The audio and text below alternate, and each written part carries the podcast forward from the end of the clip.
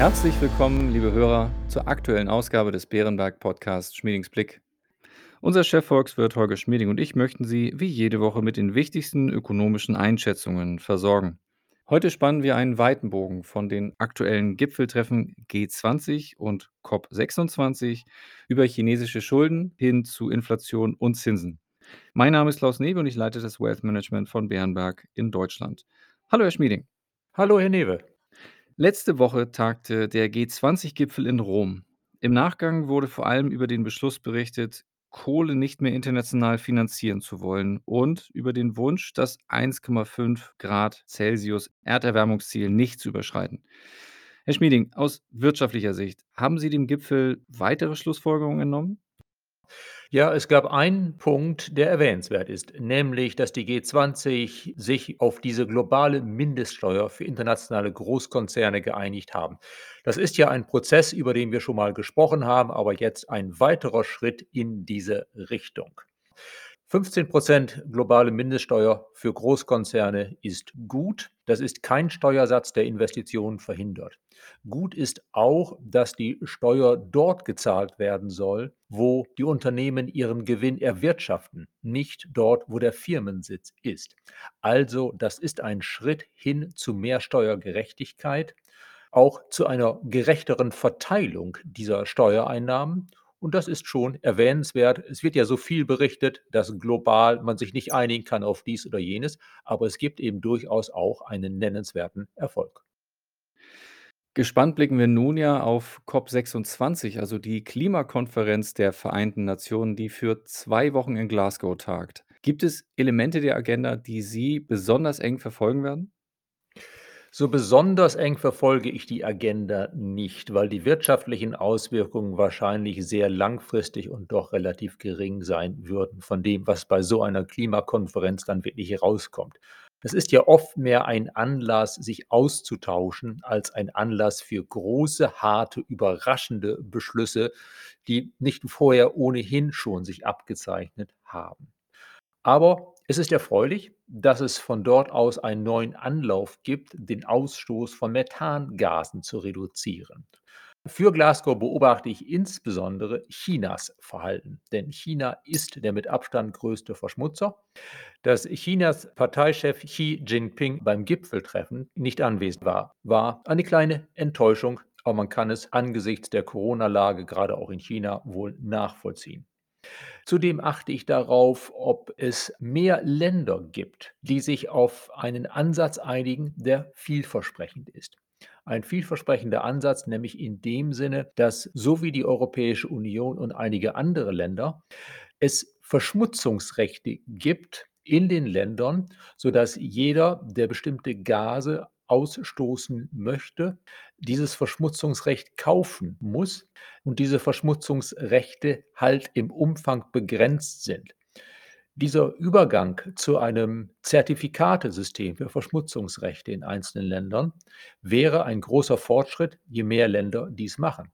Und wenn dann diese Verschmutzungsrechte auch international handelbar wären, wenn es Schritte in diese Richtung gäbe, wäre das schön, denn dann könnten beispielsweise wir in Ländern, in denen Verschmutzungsrechte relativ günstig sind, dort Verschmutzungsrechte kaufen und damit letztlich in den Ländern zu weniger Verschmutzung führen, weil sie ja dann das Recht einer bestimmten Verschmutzung an uns verkauft hätten. Also Ausweitung des Zertifikatesystems. Machen mehr Länder mit. Das ist ein Punkt, auf den ich achten werde bei der ganzen Diskussion in Glasgow. Bleiben wir kurz bei dem Thema Klima und schauen auf unseren Beitrag. Denn bei uns tagen die Verhandlungsgruppen der angestrebten Ampelkoalition. Sie will Deutschland auf den Weg zur Klimaneutralität ja führen. Können Sie einmal zusammenfassen, welchen Beitrag Deutschland insgesamt zum Schutz des Weltklimas leisten kann? Herr Newe, schauen wir zunächst einmal auf die Größenordnungen. China ist verantwortlich für etwa 27 Prozent des globalen Ausstoßes an klimaschädlichen Gasen, die USA für 12,3 Prozent, die Europäische Union für 7,7 Prozent und Deutschland darin für 1,7 Prozent dieser globalen Verschmutzung. Unser Anteil war früher mal groß, aber erst mittlerweile sehr gering. Deutschland hat sich ja vorgenommen, über die EU-Vorgabe von 55% Reduzierung bis 2030 gegenüber dem Vergleichsjahr 1990 hinauszugehen. Wir wollen ja 65% Das hat die alte Koalition ja noch im Hauruck-Verfahren im Sommer beschlossen. Das ist löblich. Aber viel wichtiger ist angesichts unseres eigenen relativ geringen Beitrags zur Weltverschmutzung, wie andere Länder uns wahrnehmen. Deutschland will Vorreiter sein. Das ist gut.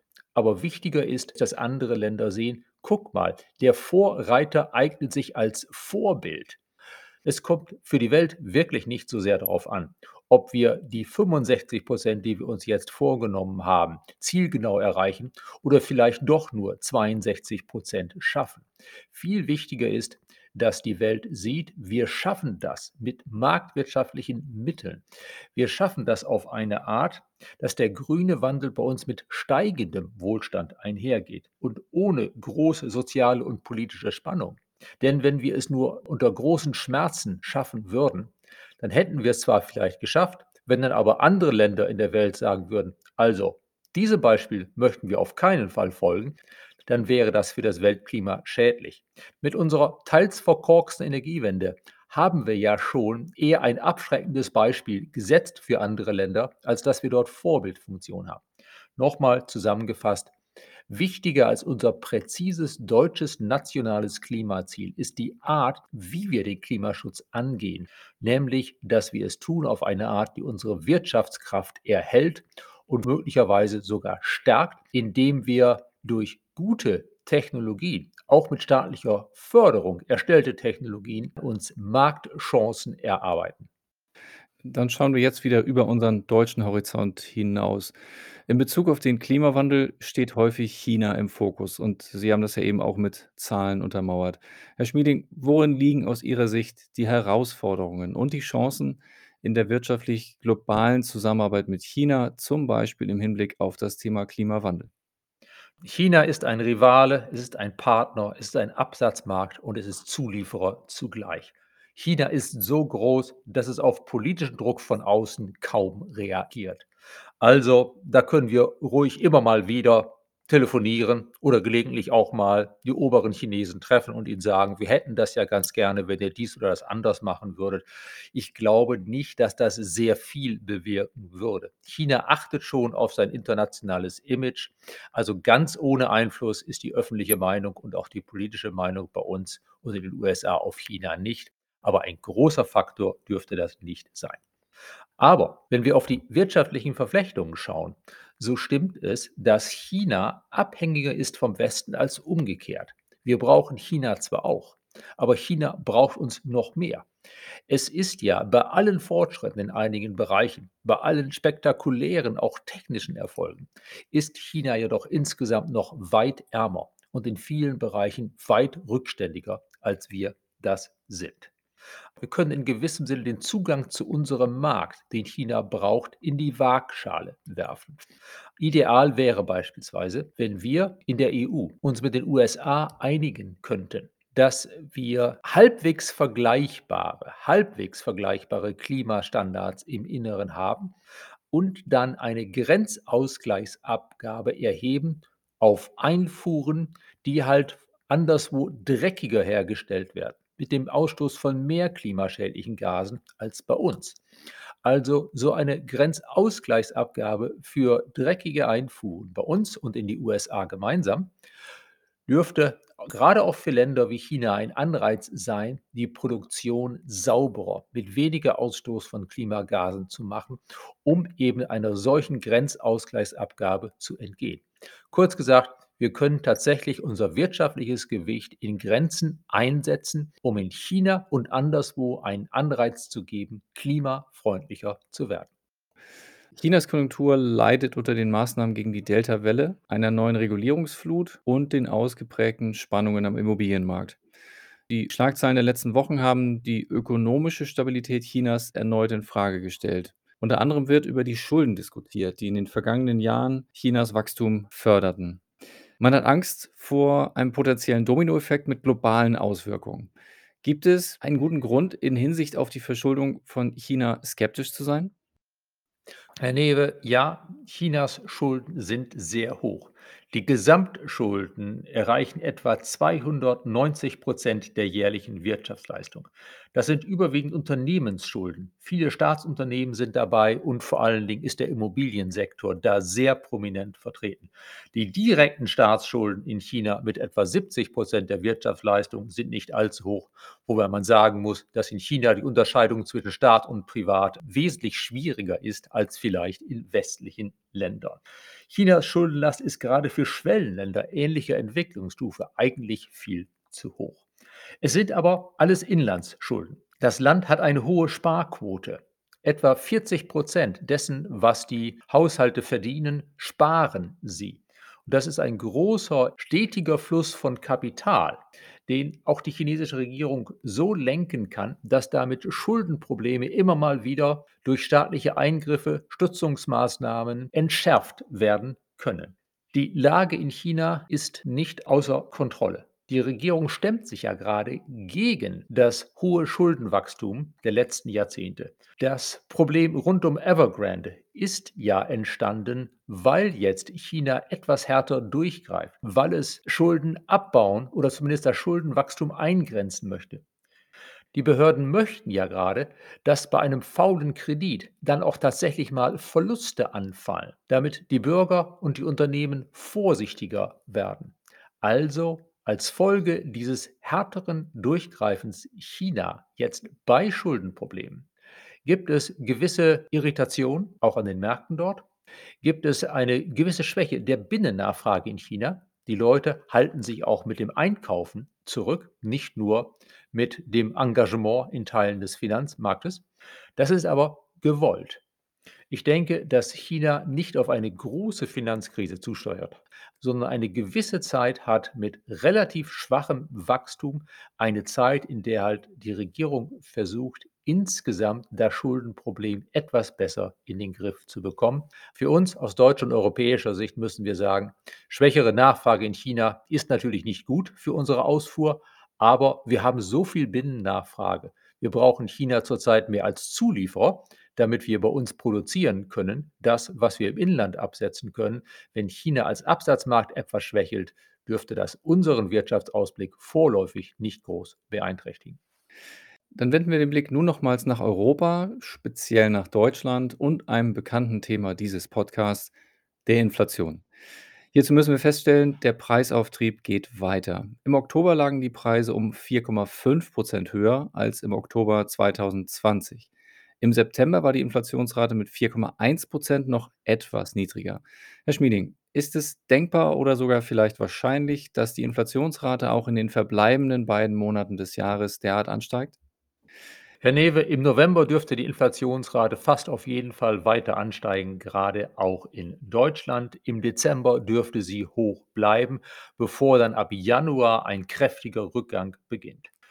Für November rechnen wir für die Eurozone mit 4,5, für Deutschland mit etwa 5% Inflation. Warum ist es in Deutschland höher? Nun, einfacher Grund. Vor einem Jahr war bei uns die Mehrwertsteuer ja abgesenkt. Heute ist sie normal, sodass im Vorjahresvergleich des Preisniveaus dieser Effekt, wir vergleichen die aktuellen Preise mit den künstlich abgesenkten Preisen von vor einem Jahr, dass dieser Vorjahresvergleich eben eine hohe Veränderungsrate, Inflationsrate anzeigt.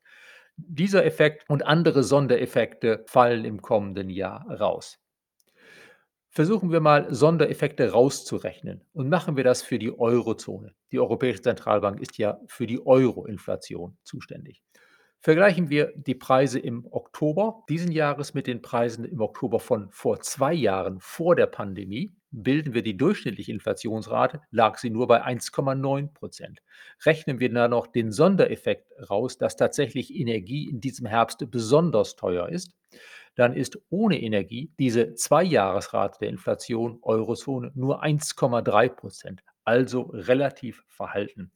Ein großes, ausgeprägtes, echtes Inflationsproblem ist bei uns, anders als in den USA und Großbritannien, derzeit eigentlich nicht erkennbar. Wir werden höhere Inflationsraten kurzfristig bekommen, aber im kommenden Jahr gehen sie spürbar zurück. Vielen Dank. Dann schauen wir noch mal kurz auf das Thema Zinsen, denn ohne Zinsen kann man das Thema Inflation nicht vollständig beleuchten. Gucken wir auf die EZB. Deren Präsidentin Christine Lagarde nahm dazu Ende letzter Woche Stellung. Die EZB gehe nicht davon aus, die Zinssätze bis Ende 2020 oder, ich zitiere, irgendwann kurz danach, Zitat Ende, anzuheben. Doch die Märkte glaubten dieser Aussage nicht und erhöhten sogar ihre Wetten, dass die Zinssätze spätestens im vierten Quartal 2022 angehoben werden würden. Wird die EZB gezwungen sein, in Kürze einen anderen Kurs einzuschlagen oder lehnen sich die Märkte zu weit aus dem Fenster? Herr Newe, ich glaube, dass sich hier die Märkte zu weit aus dem Fenster lehnen. In den USA und Großbritannien haben wir ein echtes Inflationsproblem. In den USA haben wir wirklich Übernachfrage, auch als Folge der besonders großzügigen Fiskalpolitik. In Großbritannien sind die Angebotsengpässe ausgeprägter noch als bei uns, gerade weil dort wegen des Brexits Arbeitskräfte noch mehr fehlen als bei uns.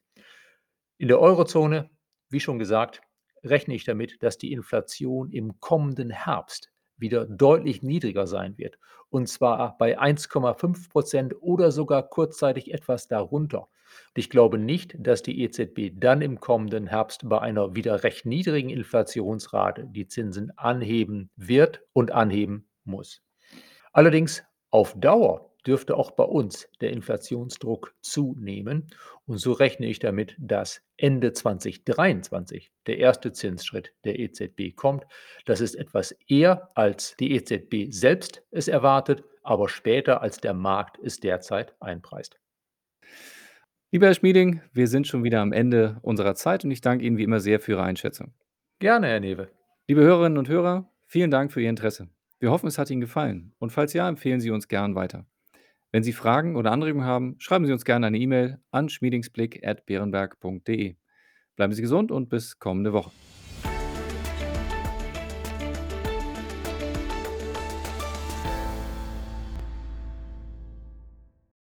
Wichtige Hinweise. Bei dieser Information handelt es sich um eine Marketingmitteilung.